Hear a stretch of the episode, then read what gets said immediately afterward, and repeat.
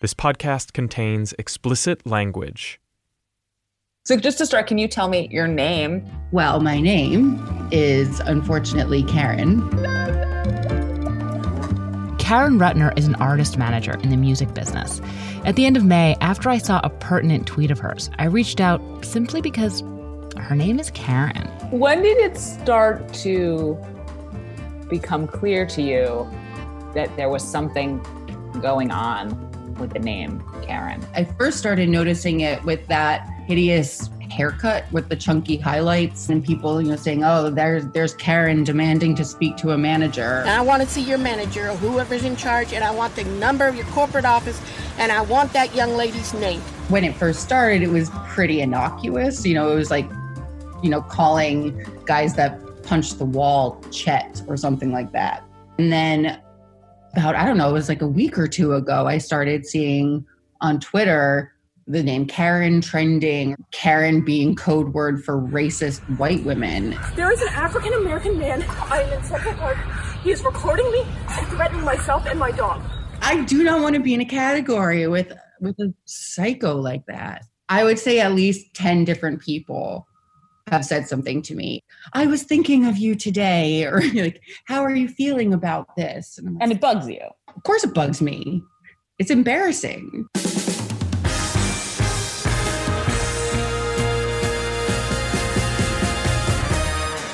is Decoder Ring, a show about cracking cultural mysteries. I'm Willa Paskin. Every episode we take on a cultural question, a habit, or idea, crack it open, and try to figure out what it means and why it matters.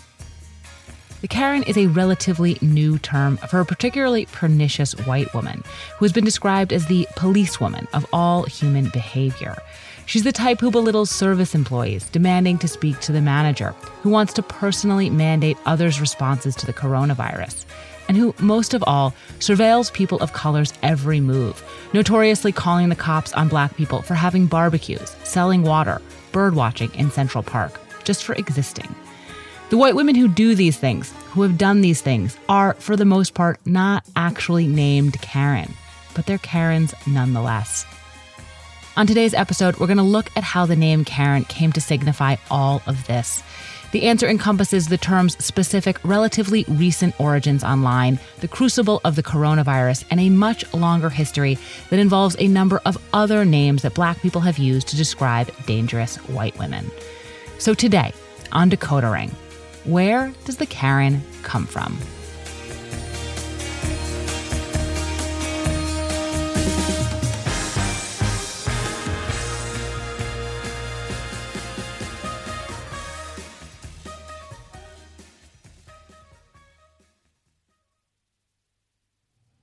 If you are alive in America right now, you have likely heard a Karen in action. Friends, look at the numbers and tell me why everybody's living in fear. Tell me why we're putting these things on and not being able to breathe. Calm down. It's okay, I'm sorry. He apologized. It's my fault. He apologized. Yeah, I know. And you know what? That didn't upset me. But yeah. The bitch ass hoe. Sorry. She calling police on an 8-year-old little girl. You can hide all you want.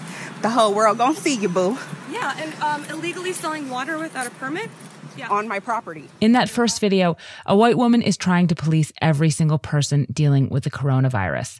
In the second, one is scolding an immigrant cab driver. And in the last, one is calling the cops on a little Black girl for selling water. This is just a tiny sampling of the hours and hours of Karen videos you can find online right now. And though the widespread availability of videos like this is relatively new, the behavior they capture is not. The Karen has been with us for a long time, even if she only recently got her name. So that's where we're going to start, with the Karens before the Karen.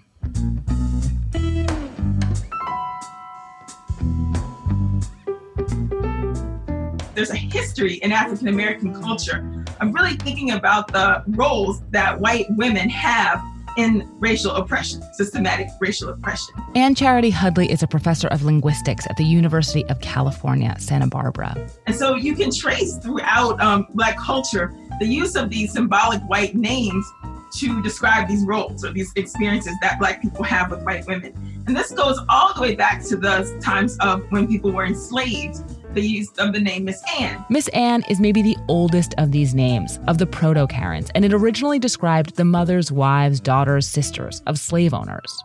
But it's really particularly invested in watching and patrolling to make sure that enslaved people were doing the work they were supposed to do, and then in patrolling their entire being from like day and night. Miss Ann stayed in use long after emancipation and up through the civil rights movement, and it had a male counterpart, Mr. Charlie, which originally referred to a slave owner, but became slang for basically any white man. Both Mr. Charlie and Miss Ann were in-group terms that Black people used with one another and that white people weren't always aware of. You can see how this worked with Miss Ann, a song from Little Richard's self-titled 1956 album.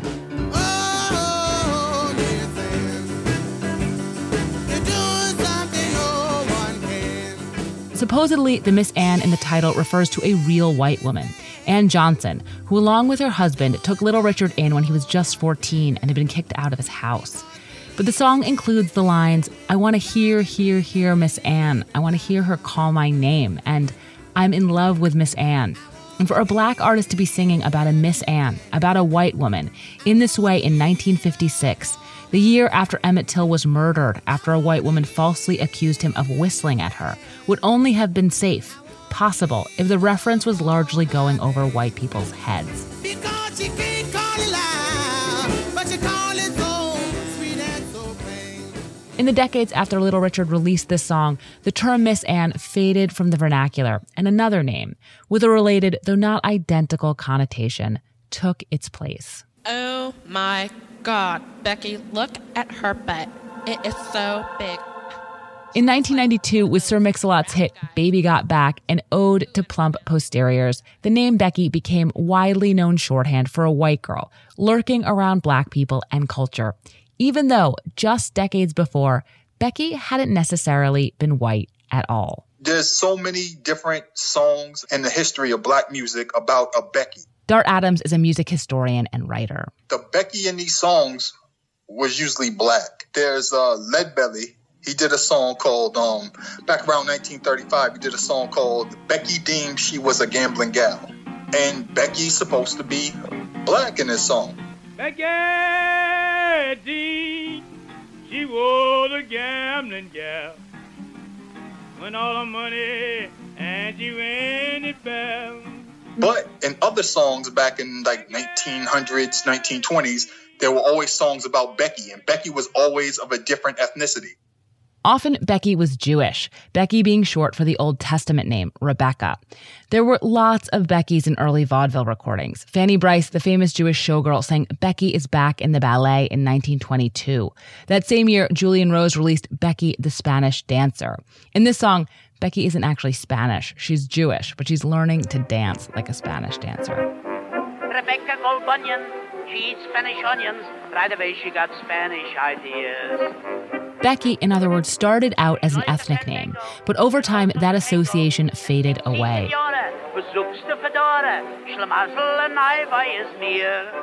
Rebecca got more and more popular throughout the 20th century, becoming a top 20 name in the 1970s and 80s. At the same time, coming out of the civil rights movement and the Black Power movement, Black naming conventions were changing, and Rebecca, and so Becky, became increasingly white. So much so that by the 1990s, Becky could become the quintessential white girl name in Baby Got Back, even though, in a funny wrinkle, it's not actually Becky who's speaking in the song's intro. Gross. Look. She's just so black. I like big butts and I cannot lie. That's exactly where, for me, that started, right? So you can imagine all the Beckys dancing to the song. Ann Charity Hudley again. The Becky is exactly that type of girl who non-ironically dances to Baby Got Back, like flailing around, approximating Black culture, Black dance. Like someone who used the word twerk a lot, like after she learned it from Miley Cyrus. Basically. Exactly, and thinks that Miley Cyrus invented it. Well, use me, because you ain't that average groupie. I seen her dancing. Becky is not quite a Karen. She's younger and she's more clueless, but she's not harmless either. The Becky is a white girl who is racially obtuse, who doesn't get it. And part of what she doesn't get is that just her presence in Black spaces can be dangerous to Black people, and particularly Black men. This more threatening aspect of the Becky would get a very public airing in another song. You better call Becky with the good hair. You better call Becky with the good hair. This lyric from the Beyoncé song Sorry, off her 2016 album Lemonade, was widely understood to refer to the other woman in Beyoncé's marriage. Though this woman was a woman of color herself, the lyric still accentuated the Becky's nefarious side. A Becky is just more insistent on cultural appropriation of Black people, particularly a narrative around Black men, such that you may vilify Black culture, but you may be attracted to, for some exotification model, which still goes all the way back to slavery, to Black men. So that's why you get Beyonce talking about Becky's with the good hair, right? Because they have no interest and no cultural investment in Blackness, but are fetishizing Black men. In the Beyoncé song, Becky is a menace in the private sphere, wrecking marriages. But in April of 2018, she would become something even more dangerous, a would-be killer who operates in public by making use of the violent power of the state. In other words, a proto-Karen. I'd like to report that someone is illegally using a charcoal grill. I'd like it dealt with immediately so that coals don't burn more children and our city has to pay more taxes. All right. And the person that's using the grill, I need a description of them. What race are they? African-American. That's a clip from a 911 call placed by a white woman who for 2 hours harassed a Black family picnicking and grilling in a park in Oakland, California, calling the police on them multiple times. The woman who did this is named Jennifer Schulte, but she became widely known on the internet as Barbecue Becky. An image of Schulte on her cell phone was photoshopped into a variety of settings, like the March on Washington, so that it looked like she was calling the cops on Martin Luther King Jr. or Obama or the Jeffersons. In another image, a picture of Schulte was accompanied by the text, "Hello, I'd like to report Black people minding their own business." I just was very fascinated with the Barbecue Becky tweets. Apryl Williams is an assistant professor at the University of Michigan in the Communications and Media Department and a fellow at Harvard. Honestly, I thought they were hilarious. I got lots of chuckles from them looking at it just sort of as like a casual Twitter user. I say casual, but also I research Twitter and social media. So nothing is ever terribly casual. Since 2018, Apryl has been studying the particular alliterative Twitter memes that Barbecue Becky birthed. She now has a data set of over 89,000 tweets, making fun of not just Barbecue Becky, but also Permit Patty, a white woman who called the police on a Black girl selling water, who you heard earlier in the episode, and Corner Store Caroline, a white woman who called the cops on a 9-year-old boy she falsely accused of groping her in a bodega, and Golf Cart Gail and Road Rage Randy, and so many more. So with each new meme, most of the time it's a white woman who is using her power to sort of police Black bodies and public spaces. It wasn't just a meme to be funny, but people were actually sort of extending the movement in a way, in particular the Black Lives Matter movement, because they were saying, look, these Karens are calling the police on Black people. No wonder Black people keep getting murdered by the police. Naming and mocking and memeing these women and very occasional man may be funny, but it's not a joke. It's calling attention to what is still happening and has been happening for centuries. White women weaponizing their privilege and marshaling the power of the state to, quote, protect themselves and their preferences from people of color, even though it's the white women who represent the much more grievous and immediate threat. That's the really important thing to understand about this type of meme. The way less important part, one that's relevant to this particular podcast, is that through 2018 and 19, the women in these memes were not primarily being called Karens. Barbecue Becky was the first one who sort of started the trend. And then from then on, the subsequent women, even though they were given a particular nickname like Permit Patty or Bus Burrito Brenda, for example, were still referred to as Becky. So people would say, oh, we have another Becky and it's Permit Patty, right? Or we have another Becky and it's Bus Burrito Brenda. So people were calling them Becky's at the time. And I think this shift from Becky to Karen is really interesting. I do too. And that's where I want to head next. Apple Card is the perfect cashback rewards credit card. You earn up to 3% daily cash on every purchase every day. That's 3% on your favorite products at Apple, 2% on all other Apple Card with Apple Pay purchases, and 1% on anything you buy with your titanium Apple Card or virtual card number. Visit apple.co/card calculator to see how much you can earn. Apple Card issued by Goldman Sachs Bank USA, Salt Lake City branch. Subject to credit approval. Terms apply. Thank you for listening to Decoder Ring, Slate's podcast about cracking cultural mysteries. You can hear new stories ad-free every week on Amazon Music, where you can find Decoder Ring and all your Slate favorites without the ads.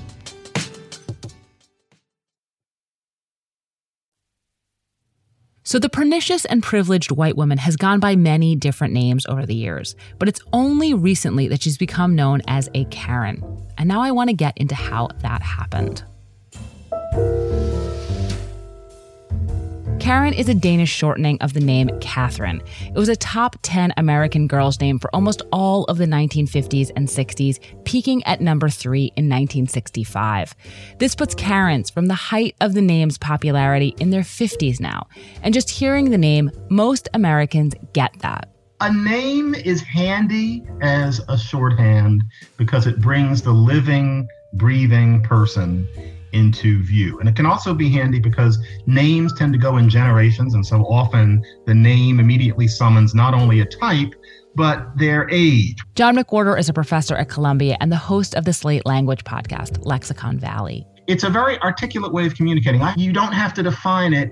Even often you couldn't define it, and yet the two of you are talking about the same thing. Say a name to someone and they will have a feeling about it, a vibe.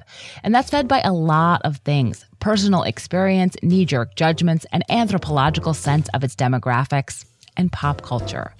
And pop culture has been priming the Karen for years. I had an epiphany, and here it is right here. There is one person in every group of friends that nobody fucking likes. This is a bit from the comedian Dane Cook's 2005 comedy special, Retaliation. Example. Karen is always a douchebag. Every group has a Karen, and she's always a bag of douche. And when she's not around, you just look at each other and go, God, Karen, she's such a douchebag. Until she walks up, and then you're like, hey, what's up, Karen? The Karen in this joke doesn't have any specific traits or any particular personality. She just sucks. If names are like a stew of associations, this Dane Cook joke is a leading ingredient in the Karen stew. Also in the stew, the Karen of Will and Grace, who is funny but beyond entitled. One of the lesser mean girls in Mean Girls, played by Amanda Seyfried. Maybe even the way Ray Liotta says Karen over and over in that one scene in Goodfellas. We're all over the house. Karen, that was worth $60,000. I need that money. That's all we got. What was I supposed to do? Karen! They were in everything. That's all the money that we had, Karen. And then into all of this plops one more Karen. So on Reddit, I want to say around 3 to 4 years ago, you had a user. Asia Romano is a digital culture reporter for Vox. He actually had the now deleted user account, fuck_you_Karen. So Reddit user, fuck you, Karen, basically made his entire account about shitting on his ex-wife named Karen. And he kind of got to be known for it. And he got to be known for posting these really long, elaborate, brutally angry stories about Karen. The original posts, along with the account, have been deleted. But for a couple years, this user would pop up in various subreddits, the term for the themed discussion boards that make up Reddit, and go on impassioned, over-the-top, performative harangues about his supposedly awful ex-wife. These posts turned into what Asia calls Reddit lore. Because they became part of Reddit lore, Reddit did what it often does. Another Reddit user made a subreddit devoted to just this guy, sort of as an in-joke on the site. And so he made the subreddit, Fuck You, Karen. The subreddit became a place where Reddit users shared memes and riffs and jokes about the Karen, lampooning her and in the process fleshing her out. I want to underscore that. They weren't just sharing examples of Karen behavior. They were creating a character, a detailed in-joke with a very specific set of characteristics. She's anti-vax. She's usually a Christian. She's always white. She might have multiple kids. And she's one of those parents that's super, super, super like hyper intense about how her children need to be cared for.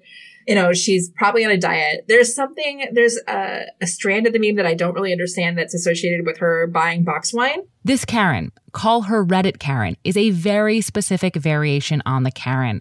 Karens now are not necessarily Christians or moms or conservative or anti-vax or into drinking box wine. But the version of the Karen developed on Reddit was all of those things. Coming as it does out of a subreddit based on a man's rants about his ex-wife, there was a real misogynistic streak to this characterization. But the subreddit also did hone in, one detail at a time, on an idea of the Karen as a suburban, affluent white mother, narcissistically ensconced in her own privilege. And oddly enough, you can see that really clearly in her most notorious trait, her haircut. Remember what Karen Rutner, who I spoke with at the beginning of this episode, said? That hideous haircut with the chunky highlights.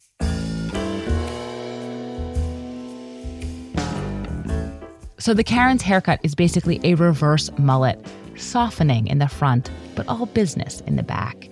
It's cropped short at the nape of the neck, but gets longer as you go up over the head until it asymmetrically parts at the crown, such that a chin-length chunk of blonde hair frames one side of the Karen's face. Before working on this episode, I always thought of this haircut as the Kate Gosselin haircut. Kate Gosselin was the star of John and Kate Plus 8, TLC's hit reality show that started airing in 2007 about suburban parents raising 8 children. The show became tabloid fodder and turned Kate into a kind of icon of proto-Karenness. Literally, you handed it to a kid to hand out without wrapping it in foil. It's not a big deal. Why are you letting them eat our lunch at this hour? To this day, she is one of the default images of the Karen. Like if you Google Karen, Kate Gosselin shows up, in part because of the haircut. Anyway, in 2014, 7 years after John and Kate Plus 8 began airing on TLC and 4 years before the founding of the Fuck You Karen subreddit, a picture of a woman sporting this haircut was posted to Reddit with the text, the Can I Speak to a Manager haircut. Immediately, it became a thing. But it wasn't a thing associated with the Karen yet because it predated the Fuck You Karen subreddit. But in 2018, the two became connected when some screenshots of the haircut were shared there. And lo and behold, the Can I Speak to Your Manager haircut became the official haircut of the Reddit Karen. It's like when you, I don't know, like when you put two things together in a game and they snap. You know, it's like that idea of like instant magnetic, these things go together. Now Karen is the one with the Can I Speak the Manager haircut, because of course she is. As the Reddit Karen began to percolate out to other social media platforms, she lost some of her Reddit associations. Some people on Twitter quickly began to see the Karen pretty much exactly the way we understand her now, and that has nothing to do with box wine.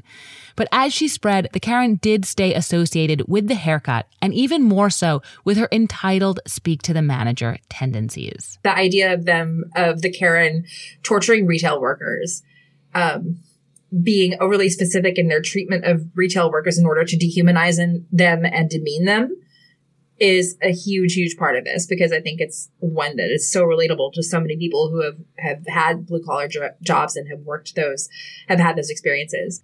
The Reddit Karen's treatment of retail workers is the most damning and far-reaching thing about her. It speaks to her deep and nasty entitlement.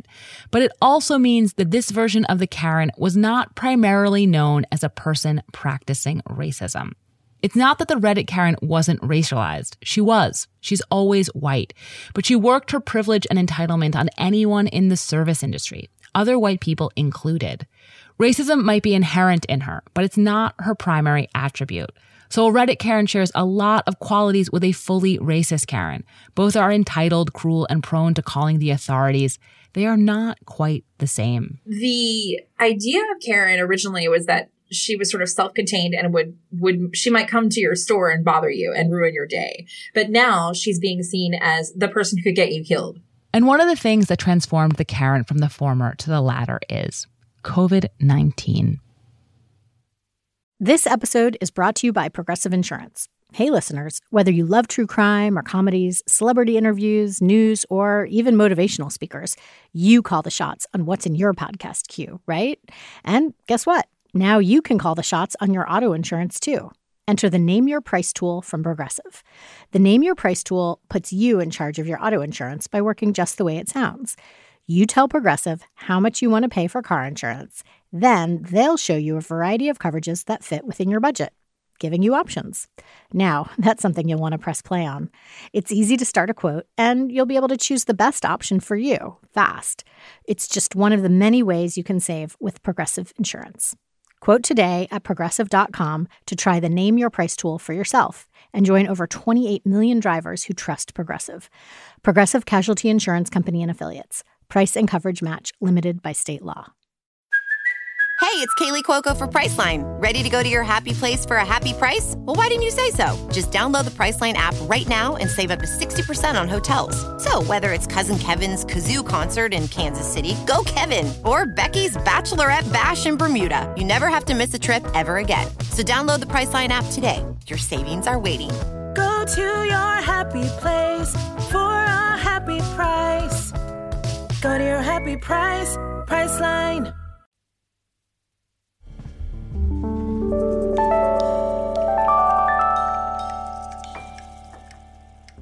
So the way I've been thinking about it, I think the reason why Karen is having a moment is because we were seeing a lot of white entitlement in the age of COVID. Apryl Williams again. I don't know if you all have seen the meme that says, like, Karen wants to speak to the manager of coronavirus. She wants the country to be reopened. In the months since mid-March 2020, when America began shutting down to contend with COVID, there has been a seemingly endless stream of white people trying to enforce their own personal set of rules. Y'all, Karen is showing out in Trader Joe's. She does not have on a mask, and somebody said, F*** you, leave, and she is having it up. While most of these Karens have been aggressively lax and skeptical about public health protections, like the woman in Tennessee who brandished a sign saying, sacrifice the weak, reopen Tennessee, some have been overly strict, ready to call the neighborhood watch on anyone not wearing a mask. That anyone, more often than not, being a person of color. All of these COVID Karens were more than just a scourge to service workers, though. They were a problem for everyone, and they weren't just ruining people's days. They were potentially endangering and trying to control their lives. Coronavirus, in other words, took the Reddit Karen and expanded her scope, her habitat, her notoriety, and her villainy. For many white people, COVID Karen was a kind of crash course in the Karen, one they only undertook as they realized the Karen also posed a threat to them. But once they were attending to the type, even they could be made to see that the Karen was a far bigger problem for people of color. Which brings us to the incident on May 25th, 2020, when the Karen as we now know her, racist Karen, fully explodes into the mainstream consciousness. Please don't come close to me. I'm taking pictures, calling the cops. Please call the cops. Please call the cops. I'm going to tell them there's an African-American man threatening my life. Please tell them whatever you like. That's a snippet of a video recorded by Christopher Cooper, a black man who was bird watching in Central Park, when he asked a white woman named Amy Cooper to leash her dog, and she called the police on him. The video was posted to Twitter by Christopher Cooper's sister, along with the following text. Oh, when Karens take a walk with their dogs and someone like my brother, an avid birder, politely asks her to put her dog on the leash. This video, just the latest to show white people using the police as a weapon, became a huge news story, and Amy Cooper became widely known as the Central Park Karen. The Central Park Karen was named by Black Twitter, working off Christopher Cooper's sister's initial tweet. As a nickname, it's almost in the style of Barbecue Becky or Permit Patty, but it's not quite, because it's not exactly alliterative. That would be something more like Central Park Cynthia or Dog Walking Debbie. But at this point, mid-COVID, with Karens so much in the zeitgeist, you just had to call a Karen. And the epithet pulled everything together. Central Park Karen is when the entitlement of the Can I Speak to Your Manager Karen and COVID Karen is explicitly connected to the racial violence of calling the authorities. Its arrival, just the day before the nationwide protests sparked by George Floyd's death began in Minneapolis, further underscored what was at stake when a Karen called the cops. At this point, the dominant feature of the Karen became that of racial oppressor. And with that, the modern Karen, the Karen as we now know her, had arrived. But that's not all there is to the Karen. Working on this episode, there were new pieces of Karen news every single day. There were endless examples of escalating Karen behavior, like a white couple, known on Twitter as Karen and Ken, standing barefoot in front of their mansion, pointing guns at protesters, and a woman in Michigan who pulled a gun on a black woman in a parking lot. Amy Cooper lost her job and was charged with filing a false report. A potential law was introduced in San Francisco outlawing racially motivated 911 calls, called the Karen Act, which starts with a C and stands for Caution Against Racially Exploitative Non-Emergencies. And that's the concrete stuff. There have also been so many arguments about the term. Is it too cute? Is it a slur? Is it misogynist? What about all the Karens who aren't white ladies? I mean, call a Karen if you will, but let's be careful we're not fighting racism with sexism. This guy, he's a Karen.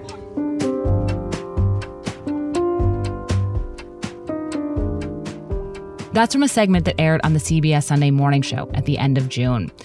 And first, I want to say that in a racial context, there are some very concrete reasons that we don't really have a word for male Karens, though Twitter is trying. As Ann Charity Hudley pointed out to me, white women are the social workers and teachers and neighbors and shoppers that are typically in a position to surveil black people in the first place.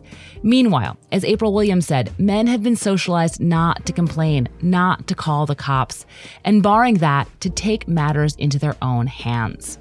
But the other thing I want to say is that when I see some of the quibbling and griping about Karen, I'm reminded of that moment right after Trump's election when there were all these pieces based on the fact that a majority of white women had voted for him, with headlines like, "What is wrong with white women?" and "White women sold out the world." As a white woman who did not vote for Donald Trump, I remember having this little twinge, the not all white women twinge, or I just didn't want to be lumped in with this group. But this feeling of being lumped in, of being misjudged, of not being seen as an individual, of being equated to and held accountable for people you don't know, who may or may not be anything like you besides some brute demographic details, is an experience so many Americans have so much more frequently, for so many less legitimate reasons, and to so much more damaging and consequential effect than a straight white woman like me. And for an example of all of this, I want to turn to one more name. One white people have applied to black women. I want to talk to your supervisor. I am my supervisor. Yeah, what is your name? Shaniqua Johnson. Shaniqua, big fucking surprise that is. That's a clip from the movie Crash, the infamously bad Oscar-winning ensemble film about racism from 2004. Matt Dillon co-starred as the man you just heard, a racist cop, and the reaction to the name Shaniqua is supposed to be a shorthand for his bigotry. Distinctively black names have existed since the 19th century and enslavement, but the names that were distinctively black back then, biblical names like Isaiah, and names related to enslavement and emancipation like freeman and master, are really different from the ones that are distinctive now.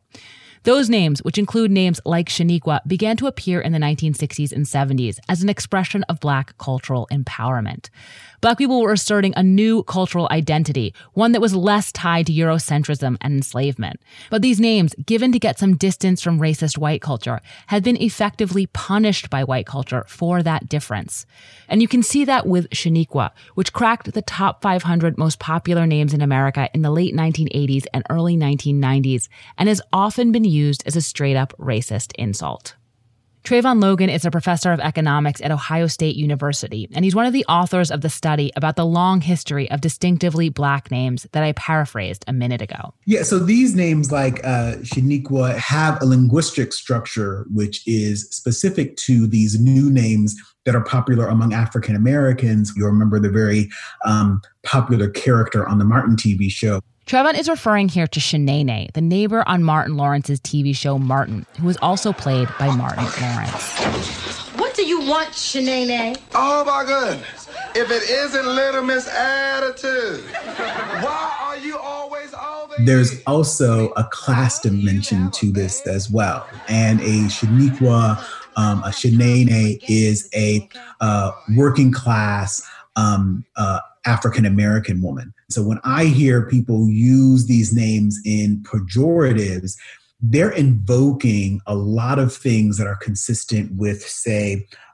welfare queens and other sorts of negative stereotypes of African-American women that combine race, class, and gender. You can hear a white man who is trolling Black Lives Matter outside the 2016 Republican National Convention using Shaniqua to imply all of these things when he hurls it at a black woman who has taken issue with his racism. Calm down, Shaniqua. Calm down, Spatula. You know what? We need some order out here today. This sort of incident is just the beginning when it comes to the racism directed at black names. The most famous study documenting this was done by Marion Bertrand and Sandil Mulanathan out of Harvard, in which they submitted job applications with both statistically white names, like Emily and Greg, and statistically black names, like Lakeisha and Jamal. They found that resumes attached to the white names were called back 50% more often and were the equivalent of 8 years of work experience. Or to put it the other way, having a black name was the equivalent of having 8 years of work experience, just disregarded.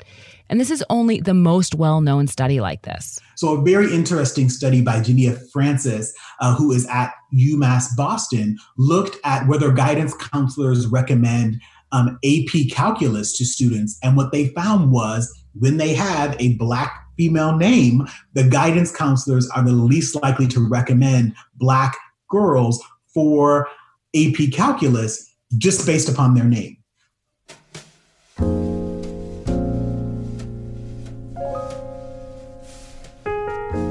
Having certain names in this country comes with real, concrete, and punitive consequences, far beyond just being made fun of, which is pretty much all that's happening to Karens right now. And if even that seems painful to some people, that's kind of the point. The Karen is supposed to hurt because that's what she does to others. As much as we joke about her, the things she does that make her a Karen can be lethal. That's why black people have always given this type of woman a code name, because they needed to talk about the specific threat she presents to black life. What's really different about the Karen is that now white people know this code too. That's the change this episode is really tracing. The Karen has been here all along, but it's only recently that many white people are beginning to recognize her and to take seriously what it means for black people to encounter her. So instead of trying to shrug her off, to brush her aside, to get past her, instead of focusing on how the term can be misused or trying to pass the blame or asking why white men aren't being called out too, make sure you're not being a Karen and that no one else is either. Because that is the only way, whatever name she goes by, we're ever really going to be rid of her.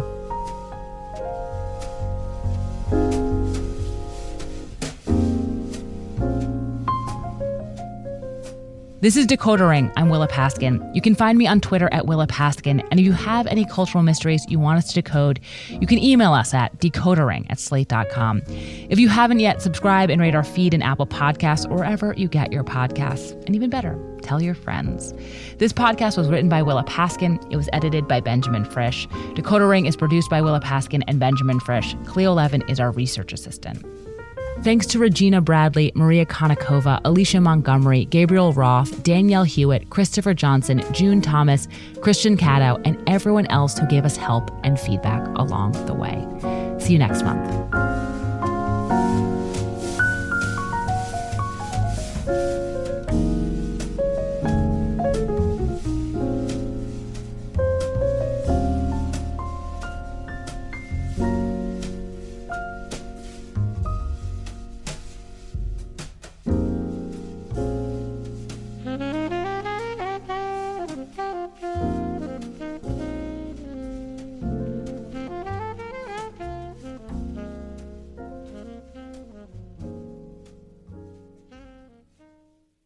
Judy was boring. Hello. Then Judy discovered ChumbaCasino.com. It's my little escape. Now Judy's the life of the party. Oh, baby, mama's bringing home the bacon. Whoa, take it easy, Judy. The Chumba life is for everybody. So go to ChumbaCasino.com and play over 100 casino-style games. Join today and play for free for your chance to redeem some serious prizes. ChumbaCasino.com. No purchase necessary. Void where prohibited by law. 18+ terms and conditions apply. See website for details.